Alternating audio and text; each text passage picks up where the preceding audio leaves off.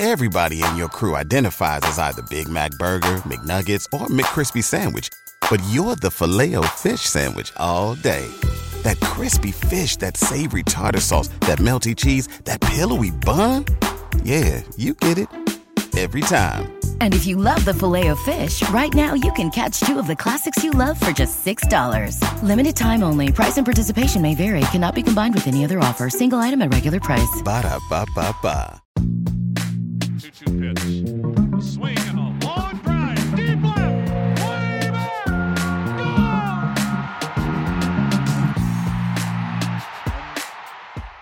Welcome in to another Baseball America podcast. I'm Kyle Glaser. We're continuing our team top 10 prospect series today with the Colorado Rockies. We're going to look at what was behind Ezequiel Tovar's rise in 2022, what's next for Drew Romo and Zach Veen, and the promising players that were in Low A Fresno last year and what that means for the Rockies moving forward. To do all that, I am joined by Geoff Pontes, who took care of the Rocky system for us for the first time. Jeff, thanks for joining me today. Hey, Kyle. Yeah, excited to talk about, I think, an underrated system, quite frankly, one that's maybe been uh, brushed aside a little bit too hastily when you look at some of the talent throughout the system right now. Yeah, so that's something I've talked about a lot in recent years. The Rockies have had good players when you went out and watched their affiliates, uh, whether it's low A, high A, double A, and there have been times where I, have certainly seen them being talked about as not having a very good farm system, and that hasn't gelled with what I, I've seen on the field and what's been apparent on the field. I talked about this extensively in 2021, watching that Fresno team when you had Zach Veen, Andrew Romo, and Ezequiel Tovar. It was very apparent this was a good team at the time. San Jose with Marco Luciano and Luis Matos and Kyle Harrison was getting a lot more love and pub, but when you just watch the two teams play on the field, Fresno was every bit as talented as San Jose was. And we saw that kind of really take off last year. That Fresno group ascended to uh, high A Northwest League, and a couple of those guys mm-hmm. went to Hartford. In the case of Tovar, he got all the way to the majors. And it started to become a little more well known. Hey, these guys can actually play. There was another group of talent behind them in low A. And I do think it's important to note as, we talk about this organization and some of the struggles that they face scouting and player development is not one of them. If you go back and look over the last 15 years, the Rockies have been one of the best organizations in terms of scouting and player development. Their issues have come with bad free agent signings, bad trades off the major league roster. But from a scouting and player development perspective, the Rockies are actually one of the strongest in baseball. They don't really get a lot of the respect they deserve on that front. And you see that it's still kind of the case today when you look at their system. This is a, a top 10 system in baseball. There's a lot of talent. Now, it's all position players, which we'll talk about, but there's a lot of them that are very, very good. Yeah, I think, you know, what gets lost in sort of this narrative around the Rockies organization versus other organizations is, you know, they can't develop, they blah, blah, blah, blah. They, you know, it seems like every move they make, even things that are pretty common for other clubs that are successful, um, they get ex, sort of extra scrutiny. I know I've talked with some Rockies fans over the years. You know, when you cover a system like this, or really any system, you end up, you know, interacting with the fan base here and there. And you know, I think the point that I consistently make is when on the player on the the position player side, they've done an excellent job of player development. There's certainly a roadmap and a path, and I actually wrote about this years ago before it was even at uh, Baseball America. If you look at the way they sort of either put a player you know, immediately into a role at the major league level, whether that's Trevor Story, whether that's Nolan Arenado. We can go all the way back to Troy Tulowitzki. It's been a lot of the con- continuity within the organization, so we can do that. When a guy is ready and they feel that he is a potential star, they don't hold back on giving that player an opportunity. Some of these other guys, Brendan Rodgers, guys that have maybe faltered, a Tapia, a Hampson, uh, but even the guys that have had some success, like McMahon or even Charlie Blackmon, they sort of slow roll them over a few years, get them acclimated to you know major leagues, get them you know sort of into into positions to succeed. And they've done a really good job of taking a lot of those players and developing them at the major league level. I think that goes a little unnoticed and sort of underappreciated. They've developed as many position players that they put into their lineup that have had long careers as much as really anyone. And they've produced some very good players, you know, an MVP caliber player in Arenado, guys like Tulowitzki, certainly Trevor Story when he's at his peak before the elbow injuries was a very, very good player. Um, they struggle more on the pitching side, I think, even in terms of some of the development, and there's not really a pathway.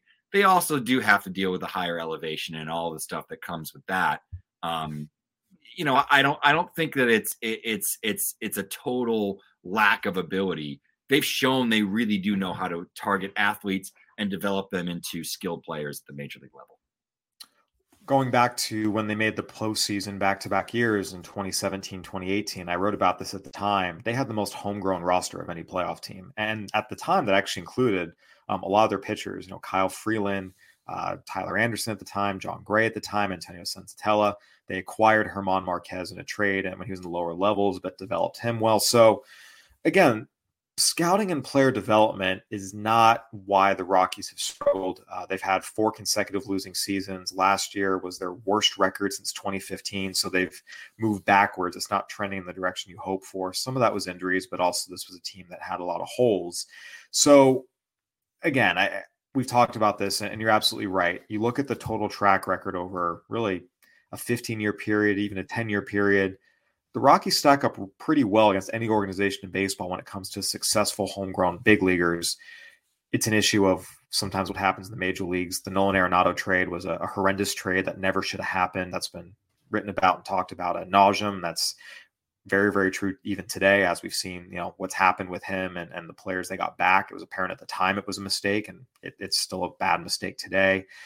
Myself and others have written about a lot of the bad free agent signings, but it does need to be said those all happened under a general manager that's no longer in the organization. Uh, Bill Schmidt, their longtime scouting chief, is now the general manager. And we have to see what this new regime is able to do because a lot of the issues were done under a previous GM. Let's see what this new GM, even though he's been around the organization for a while, now he has kind of new powers, new a new role.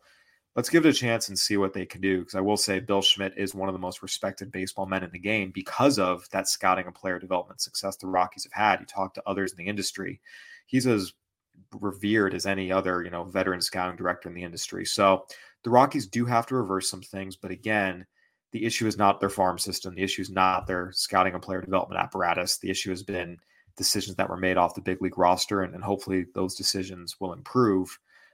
Jeff, with that, how do you assess the state of this farm system? Because as we've talked about, four straight losing seasons, they're moving backwards. 68 94 last year their worst record since 2015. The hope for this franchise lies in the future. Given that, how do you assess this farm system right now? Yeah, I think you know it, it certainly lacks um, impact pitching really across the board. There's a handful of relievers that are on the back end of this 30 that are kind of interesting.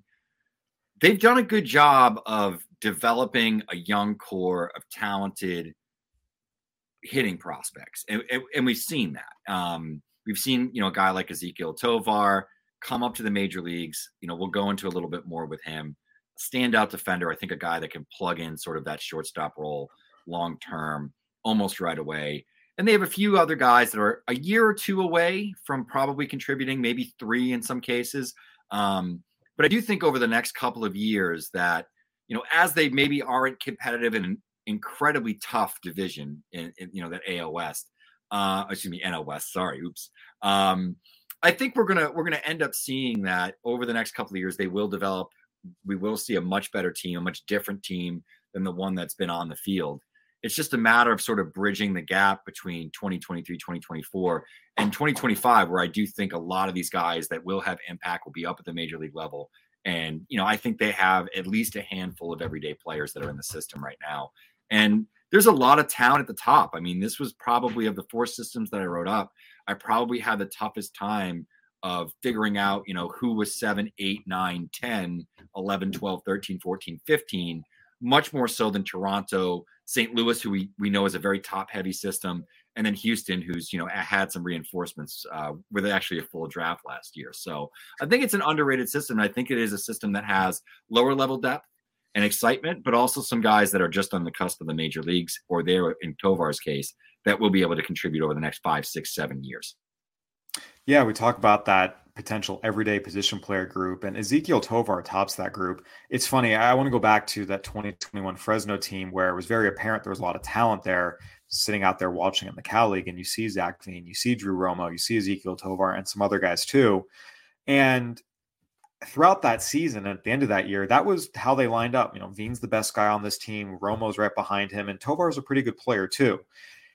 Fast forward to 2022, Tovar surpassed them and a lot of other prospects and other organizations, came out in big league spring training, lit the world on fire, went down into double A, really didn't have that much time in high A. He got up to high at the very end of 2021 and struggled, went straight to double A out of camp, had no issues there, overcame an injury, got to triple A, got to the majors, finished the year in the big leagues, homered off Clayton Kershaw, his first career homer.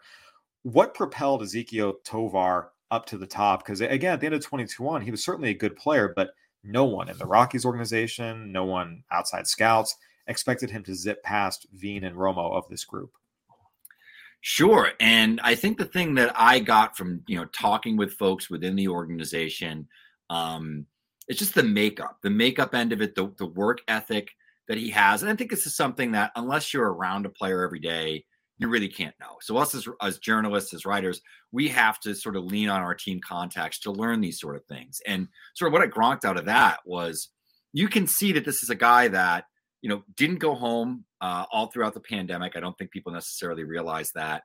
He did not actually go back home to Venezuela until January of 2021. He spent almost two years here, you know, working, he was living in Arizona, working out every day, working with you know coordinators on the swing, working on improving his defense, which is already excellent. And what we saw was a player that really, over the course of a couple of years, transformed. Um, he got that rest period. He got a lot of reps in. He also went to the Arizona Fall League, of course, after that 2021 season. And he really matured as a player. And I think you see the way he carries himself on the field, his internal clock, just the calmness that he has, whether that's in the batter's box, whether that's, you know, when he's manning shortstop. I saw it firsthand early in the year uh, in Hartford. And he's just an impressive player on both sides of the ball. So I think, you know, you sort of look at some of the data, you look at some of the numbers. He doesn't pop. He's a little bit aggressive. Um, you know, he doesn't have huge exit velocity numbers, but I will say his best contact, he he he makes you know hardish contact at great angles. He's a, a, a above average contact hitter, regardless of the fact that he does like to swing. Um, but he's one of these guys. He's so twitchy and he has such innate abilities that he has sort of the ability to hit balls that other guys can't. Um, and just because you know he will expand from time to time, I don't think that he necessarily has terrible swing decisions. It's not the kind of thing that's going to be exposed. I feel in the major league level. And then when you talk about you know shortstop defense, when you consider his age, you consider the level, you consider that he was playing in the cold Northeast right at the beginning of the season this guy was probably one of the best, if not the best, infield defenders that I've seen in the minor leagues over the last two, three, four, five seasons. I mean, it's it's an excellent arm. He's rangy. His actions are incredibly clean. Um, you know, he makes plays that other guys sort of struggle to make or have to make look spectacular. He can make them look really easy. Um, his throwing in the run uh, is excellent. His ability to come in, uh, range to his right, range to his left. He's he makes guys around him look a lot better. And I think that's sort of the key with any top defender that you watch. You know, I think it was the thing, and it was a third baseman, but we always said about Matt Chapman is how much better he made his shortstop because it's like you didn't really have to worry about going to your right when you were playing with Matt Chapman at peak. So, you know, I think it's one of those things where he's a well rounded player. Uh, the offensive peak, we haven't seen it yet. I think that the, the, the swing decisions will improve. He's going to get bigger and stronger. Um, you know, he's a fairly light kid at this point, but is still able to hit for power. And of all the parks in the Rocky system, Hartford, though it's, you know, a, a borderline hitter's park, it's by far the least hitter centric of all of their minor league parks when you consider it, especially looking back to when they were in Asheville, etc. Um, and he had a great season to start. I mean, unfortunately, dealt with an injury, but if you look at those numbers over those 66 games, 318, 386 OBP, 545 slugging percentage, 13 home runs over those 66 games to go with 15 doubles. Oh, and he had 17 out of 20 steals. This is a guy that can impact the game in a variety of ways. And he's just a freaky athlete with that makeup, with that work ethic. You know, I really believe in the player, and I think he's a guy that eh, I wouldn't be shocked if he starts from day one this year. Yeah, the defensive piece was there again. That was very, very apparent even at Fresno in 2021. And, you talk about all the athleticism, and but the makeup's important too. He was very fundamentally sound for someone his age. Even then, you know, little things where to position himself on cuts, you know, accuracy of throws, not just arm strength. There was a lot of little things that he was able to do. You don't see a lot of low A shortstops do. And on top of it, you mentioned, you know, the swing decisions and, and some of the aggressiveness there.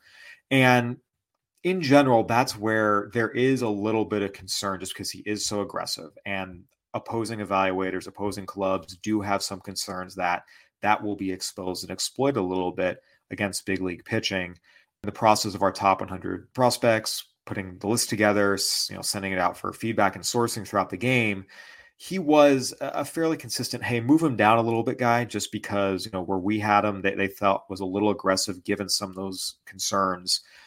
But I also thought back a little bit to Michael Harris, who I, I want to go back a year ago to where we were at this time last year. It was a similar thing. We had Michael Harris about 20 spots higher than where he ultimately finished on the BA Top 100. And the reason was the same kind of feedback.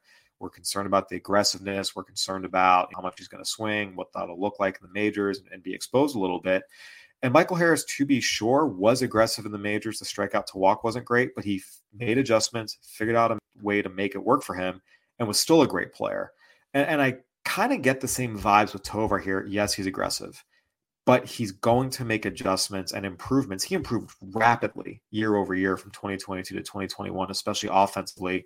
Just gives me all the vibes of this is a guy who will make the adjustments, will improve, will get better, and ultimately we'll see a guy who is productive and, and finds a way to balance that aggressiveness without being too overboard. Yeah, no, I, I completely agree. And I think that's one of the things that, like, if you have you know, there, it's like the rule of threes. If you have approach, contact, and power, you're a superstar. You know, he has the contact, he has the power. And I think the thing like Harris, which is a good comparison here, he has that sort of twitchy, like innate athleticism that a lot of guys don't have with those bat to ball skills, with that, you know, bat speed.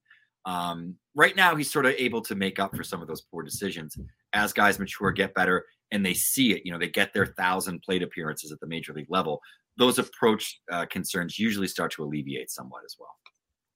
Yeah, he's going to be uh, an interesting guy to watch this coming year. I spoke to Bud Black and the Rockies about this during the winter meetings, wrote about it. They're prepared to give him the opening day shortstop job. He still has to go out and win it. It's not just going to be handed to him, but I mean, right now it's his job to lose in a lot of ways. It'll be really interesting to see if he's able to take it and run with it. Jeff, Tovar had become the clear cut number one prospect in this system just with the season he had, the improvements he made, what he projects to be. Zach Veen and Drew Romo entered the year considered the organization's top two prospects in a lot of ways, top two names, a lot of upside for both of them. Both of them did not put up huge numbers this year in the Northwest League. How do you assess the years they had and balance kind of the, the production with maybe versus the expectation? And what are evaluators seeing? How much optimism still is there? Because sometimes when they struggle to jump low A to high especially given – how poor quality of baseball low A is and was in 2021. Sometimes that can be a red flag, but there's still some optimism about these guys. Kind of take us through the evaluations that you were getting from opposing evaluators and, and internal evaluators. Yeah, I think, you know, another thing that's just always a consistent with the Rockies is um, there's a lot of emphasis on makeup. They like to bring in guys that they feel are high caliber makeup guys, high character guys, guys that are going to fit into a locker room, guys that are going to, they're very coachable. Um, I think it's one of the reasons that they have succeeded on the player de- uh, player development side, particularly with positional prospects. Um, Veen gets all those sort of makeups uh, uh, reports like in spades, very similar to Tovar. Um, opposing evaluators, and you know, this is something that you know, being in the fall league, I was able to chat with you know a lot of folks that were out there that had coverage on these teams.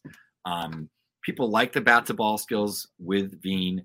They like the approach. He's excellent approach. He rarely swings out of the zone. He's sort of the opposite of a Tovar. I think the big the biggest concern with him is is just the swing. And if you watch some of it, he gets heavy into his back leg, and I think at times sort of bleeds some of his of his energy, um, which sort of negates some of his natural power. Like I I know folks sort of saw the uppercut sort of swing as an amateur and expected, oh, this guy's Cody Bellinger. He's going to hit for power and blah, blah, blah. And he really hasn't been that kind of player. I think it's something that is a couple tweaks away.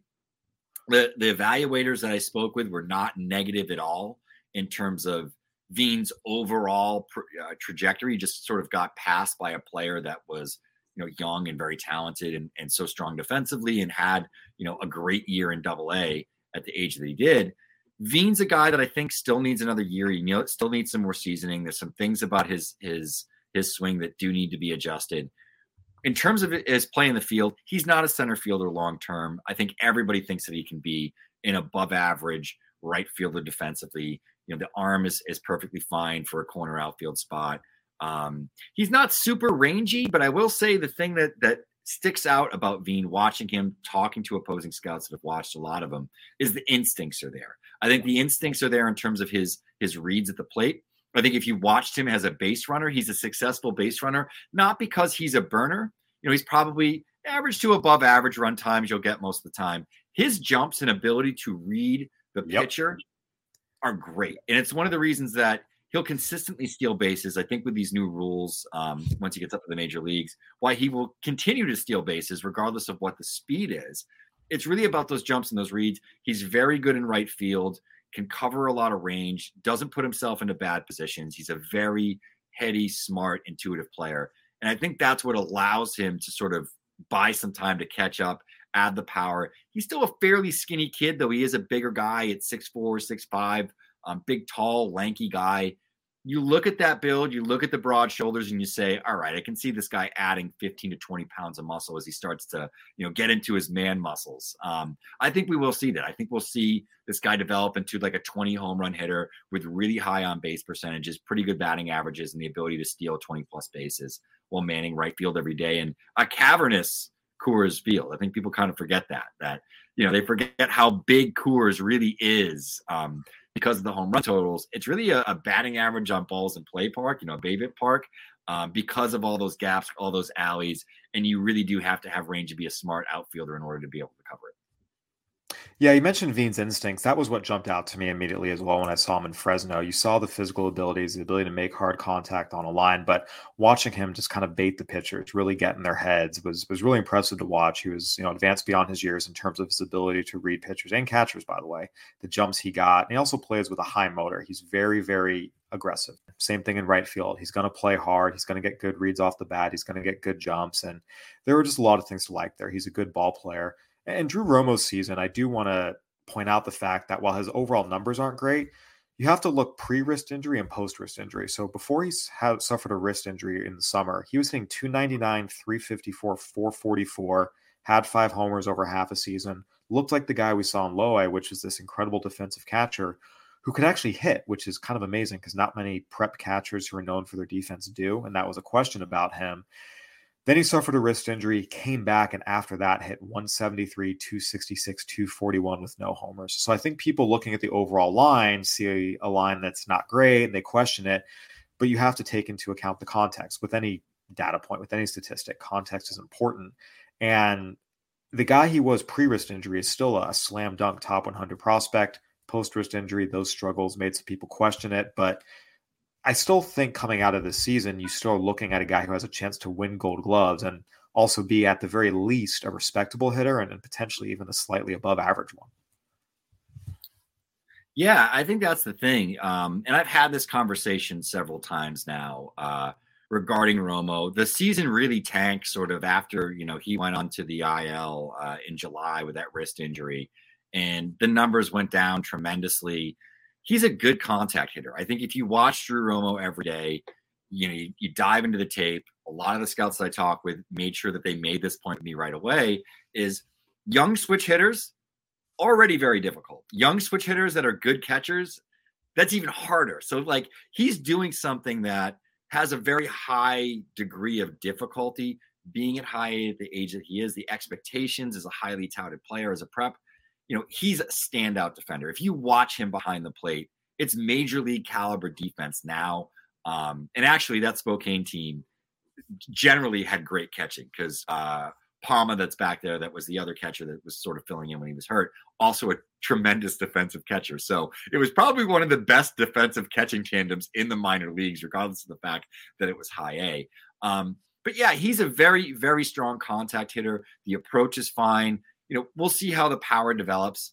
But you know, if you can if you can hit at a, a fairly high clip, a, you know, 270 or above as an everyday catcher, you take your walks and you get your homers when you get them.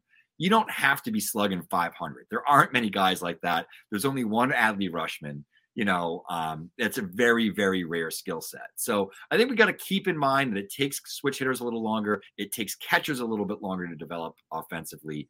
And we got to kind of take pump the brakes a little bit. Look at the fact that he had a wrist injury, which is obviously something that saps power and saps impact, and that's what impacted him the most uh, long term. But I, I wouldn't be shocked if he ends up having a full healthy season if we see that you know higher batting average again, a respectable on base percentage, and you know is somewhere teetering around 400 or so in terms of slug, but. With all the other skills, all the other abilities, I think the Rockies are more than happy to have a guy that hits for a high batting average, gets on base, and gives them stellar catcher defense. Yeah, I mean that that's an all-star caliber catcher again. Power is not his game. I've seen it, you've seen it, but consistent contact, good on base skills, gold glove defense, that that's a recipe for a long and successful big league career. All right, Jeff, these were the three top prospects in the system. All three are top 100 guys. There's a lot of depth in the system, particularly on the position player side. You alluded to it earlier. Uh, we're going to dive into that. We're going to take a quick break and then we'll uh, talk a little more about the Rocky system. We're driven by the search for better. But when it comes to hiring, the best way to search for a candidate isn't to search at all. Don't search, match with Indeed. If you need to hire, you need Indeed. Indeed is your matching and hiring platform with over 350 million global monthly visitors, according to Indeed data, and a matching engine that helps you find quality candidates fast. Ditch the busy work. Use Indeed for scheduling, screening, and messaging so you can connect with candidates faster. And Indeed doesn't just help you hire faster. 93% of employers agree Indeed delivers the highest quality matches compared to other job sites, according to a recent Indeed survey. What I love about using Indeed is how it does a lot of that organizational work for me. I can sort through candidates, I can respond to them, I can schedule interviews all through Indeed. Leveraging over 140 million qualifications and preferences every day, Indeed's matching engine is constantly learning from your preferences. So the more you use Indeed, the better it gets. Join more than 3.5 million businesses, including Baseball America, that use Indeed to hire great talent fast. And listeners of the show will get a $75 sponsored job credit to get your jobs more visibility at Indeed.com slash Baseball America. Just go to Indeed.com slash Baseball America right now and support our show by saying that you heard about Indeed on this podcast. That's Indeed.com slash Baseball America. Terms and conditions apply. Need to hire? You need Indeed. Everybody in your crew identifies as either Big Mac Burger, McNuggets, or McCrispy Sandwich. But you're the filet fish Sandwich all day. That crispy fish, that savory tartar sauce, that melty cheese, that pillowy bun. Yeah, you get it. Every time. And if you love the filet of fish, right now you can catch two of the classics you love for just $6. Limited time only. Price and participation may vary. Cannot be combined with any other offer. Single item at regular price. Ba da ba ba ba. Welcome back to the Baseball America podcast. I'm Kyle Glaser here with Geoff Pontes breaking down the Colorado Rocky system. All right, Jeff, we talked about the top three prospects in the system who are all in the top 100. Adael Amador, who's also a top 100 prospect. I saw a lot of him this past year at Fresno. Very talented player, really good feel for the strike zone. Definitely a second baseman. He's not a shortstop. There's just mm. he's just not, but should get on base and, and, has a little more pop than you'd think for a smaller guy. Certainly, he did some things in the box that reminded me a little bit of Ozzie Albies, just the swing, the way it worked. He's not that level of twitchy athlete, but nonetheless a good player, a clear cut top 100 guy. I want to talk about someone that's a little more divisive because, as we've talked about, these top four guys are all top 100. There's no question about it. Um, you look at the number five prospect in the system, Gabriel Hughes was maybe a slight surprise pick going as high as he did, but I know there were teams interested in him within two, three picks after that range and, and had established himself as one of the best college pitchers in the draft class. Benny Montgomery, their first rounder last year, well, I should say two years ago now in 2021, he was a guy that was a big surprise. The Rockies took him eighth overall. There were a lot of teams who did not consider him a first rounder at all. And he was a very, very good athlete who faced a lot of questions about how much he was going to hit. He went out this first full season at Fresno, which we have to keep in mind is a very, very hitter friendly park. Mm-hmm. Struggled with a couple of injuries, only got into 62 games, did hit for average and hit for okay power there as well. but he also had a, a lot of strikeouts. The st- strikeout to walk ratio wasn't great either. This is just a divisive prospect all around. What were the assessments from Benny Montgomery's first full year, kind of the good and the bad you got? Yeah, I think he's, you know, probably one of the best athletes in this system, if not the the best athlete system, probably one of the best athletes in the minor leagues. Um, he had a fairly good season if you just look statistically. Uh, underneath the hood, though, there's a lot of questions regarding the approach. It is really sort of bottom of the barrel approach. He'll swing at anything. Uh, the swing mechanics themselves are pretty ugly. And it's something that Montgomery himself um, you know, when I've spoken with Benny pre-draft, he spoke about you know making adjustments to his swing. He's been sort of tinkering with it for a while. There's a couple of hand pumps. There's a bat wrap. There's an arm bar. It's like every single sort of thing that you could have uh, in terms of like a mechanical flaw or a red flag. He has, but he has so much bat speed, so much ability. He's sort of able to make it work. Um, there, his he really needs a lot of refinement at the plate. He needs to improve his swing decisions. He needs to clean up some of his, his mechanisms at the plate. He's a huge leg kick too. I forgot to mention that one. So there's a lot of things here that I think you know might have certain evaluators off of him, but the upside and I think some trust in the fact that the the Rockies player development has been pretty good. Um, you know, they feel as if this isn't somebody that you want to completely write off. Uh, he's also another guy, incredibly high makeup, really intelligent. You know, UVA commit. I believe both of his parents are doctors or something along those lines. Um, and he's a smart kid. And I think that you know they they appreciate the work ethic, they appreciate the makeup and the athleticism. And it's sort of like, all right, we can refine him, we can figure out some of these things. He has time to figure it out. It's going to be a slow roll. This isn't a guy that I expect to come out next year, even if he's made some tweaks and improved I don't expect this guy to finish the season in AAA. He's probably going to spend a full year, maybe might even start at low A because of the injuries that he dealt with this year. Um, but more than likely, let's say he spends the entire season at Spokane. You know, if he's able to improve incrementally in some of those regards, and you know, cut down on some of the swing and miss, cut down on some of the chasing, you know, he's a guy that could develop as he improves that skill side of things. Um, you know, into a into a really good everyday center fielder. He is a standout in the in the outfield. He's fast, he's quick, he's rangy. The arm is very good. There aren't many guys that are as tooled up as Benny Montgomery. If you believe in the mantra of betting on the athlete, you're going to bet on Benny Montgomery. And I think that's what why he's so divisive and why there's such a split camp on him. Um, because some people just don't think that he can't fix the swing, can't fix and improve those swing decisions. Others think this is stuff that a young player from the Northeast is going to experience. We feel as if we can fix it. We feel as if, you know, the Rockies can fix it or another team, whatever it might be. Um, and then he has all these other abilities and skills to fall back on. Uh, he's a really impressive athlete. Uh, he's a fun player to watch, but it is it is a pretty it is a pretty ugly hack at the plate. I have to tease you a little bit. Spokane, not Spokane. As the West Coaster uh-huh. talking to the East Coaster, I have to. That's the equivalent if I said uh, Worcester instead of Worcester. It's that's uh, way off. That's yeah, way off. No, Spokane. Spokane, yeah. Spokane. Um, so tomato, tomato you mentioned with with Montgomery again, there is that split. What would you say is the percentage in terms of people who believe versus people who don't think it'll work? It's probably 60 40, don't believe, kind of leading the charge. Um, if you talk to the right people, maybe it's 50 50. It just really depends on the kind of evaluator you are. There's people who value baseball skills more than athleticism, and there's other that value athleticism more than baseball skills. And um, you know, Montgomery is one of those guys in terms of athletic testing and tools. I mean, he's just off the charts. So I think it kind of just depends on who you're talking to and what their preferences are. Geoff, we've talked about this position player group again. Four guys in the top 100, all position players. And you look at this top 10, eight of the top 10 are position players. And this holds even further down into the system through the 30. It's very, very position player heavy. There are not many pitchers here who, as you mentioned, project to be starters. We talked about Gabriel Hughes, really good starter at Gonzaga, one of the first college pitchers taken in the draft, and, and again, a good pitcher who a lot of people like. Yordi Vargas was someone coming into last year that was considered, you know, kind of a low level flyer type. I believe he ranked 25th in the Rocky system and was not considered a guy, so to speak. And I remember going out and seeing him this year. I went out to see a game in Inland Empire first Fresno, and it wasn't for him. I went out, I don't remember who I was supposed to see. And very, very, very quickly, he grabbed your attention He's a smaller guy, very, very young, but he was the same age as a high schooler in this past year's draft.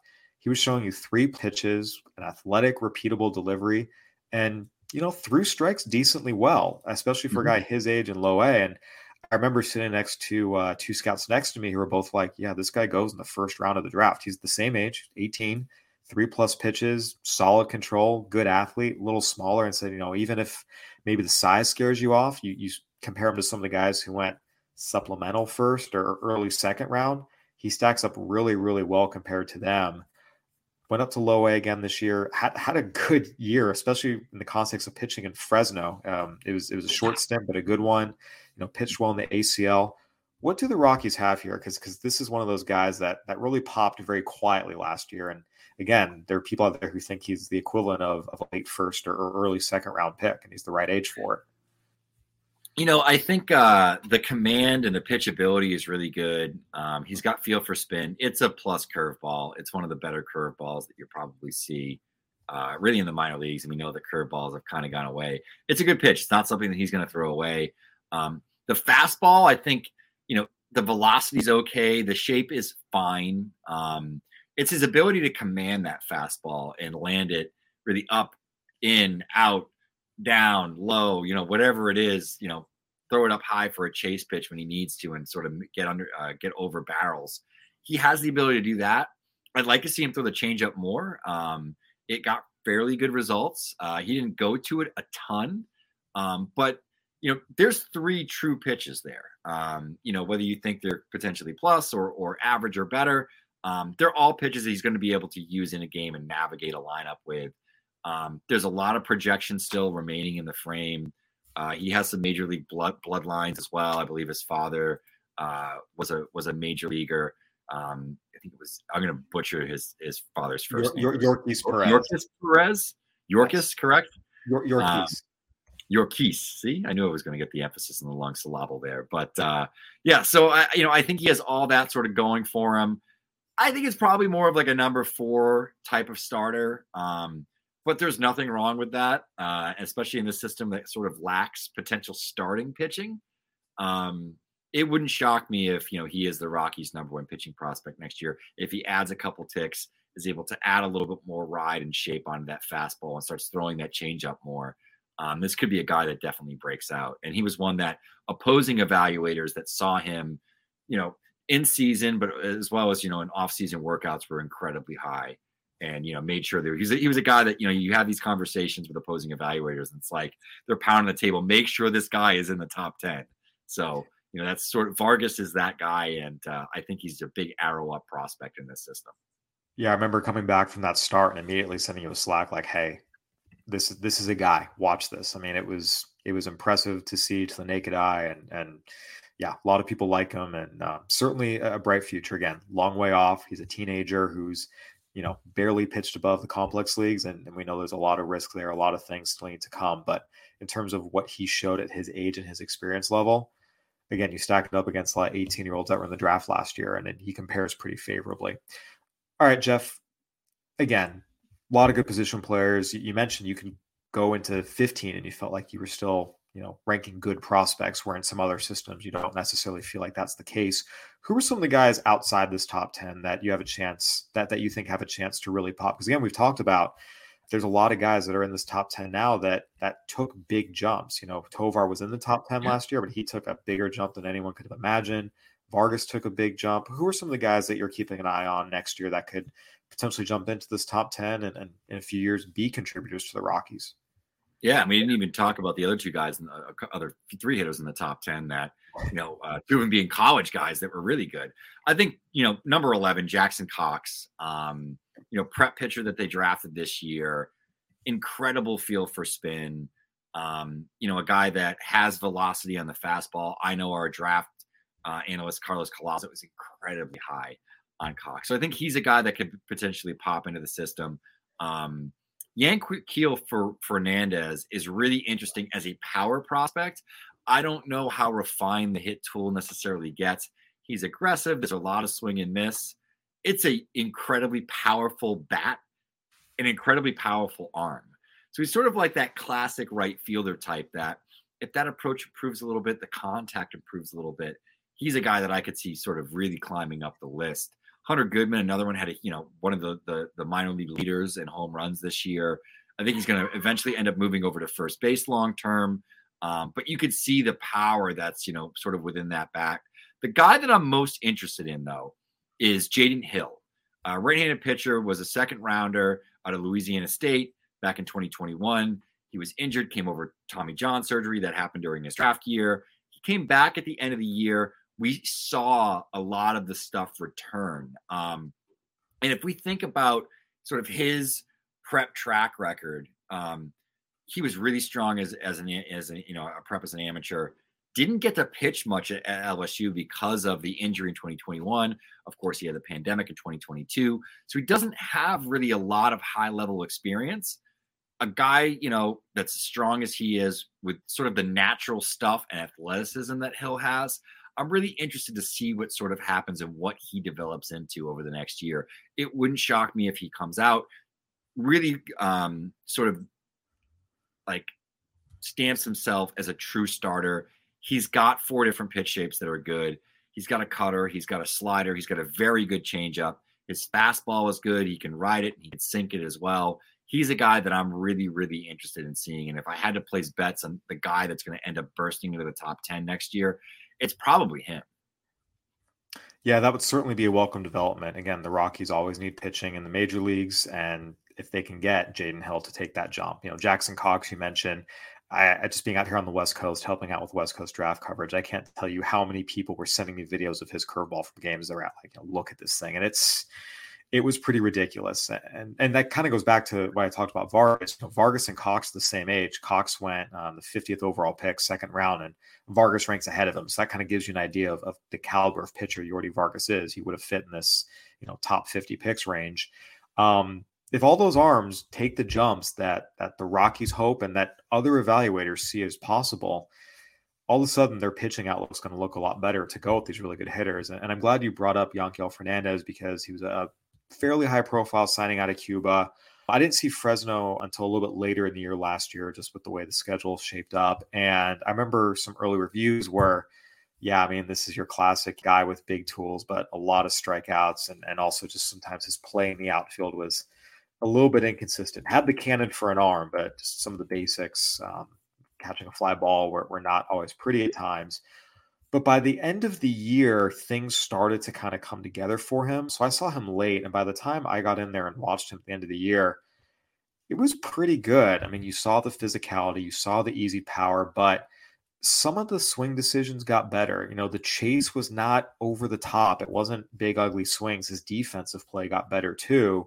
So I, I kind of like you highlighting him because, again, this is a guy that that got better over the course of the year the second half of the season last year, he had 319, 361, 563. That's from July 1st on. So I saw him late, and the player I saw was actually a pretty good player. Aggressive to be sure, but um, it wasn't just, oh, two big tools and the rest of his game is super raw. He was actually a good ball player who was getting the most from those tools. So I'm going to be really interested to see if he can carry on the improvements he made over the course of last season into next year. Because if he can, I do think we are talking about one of the top 10 prospects in the system and, and maybe a borderline top 100 guy.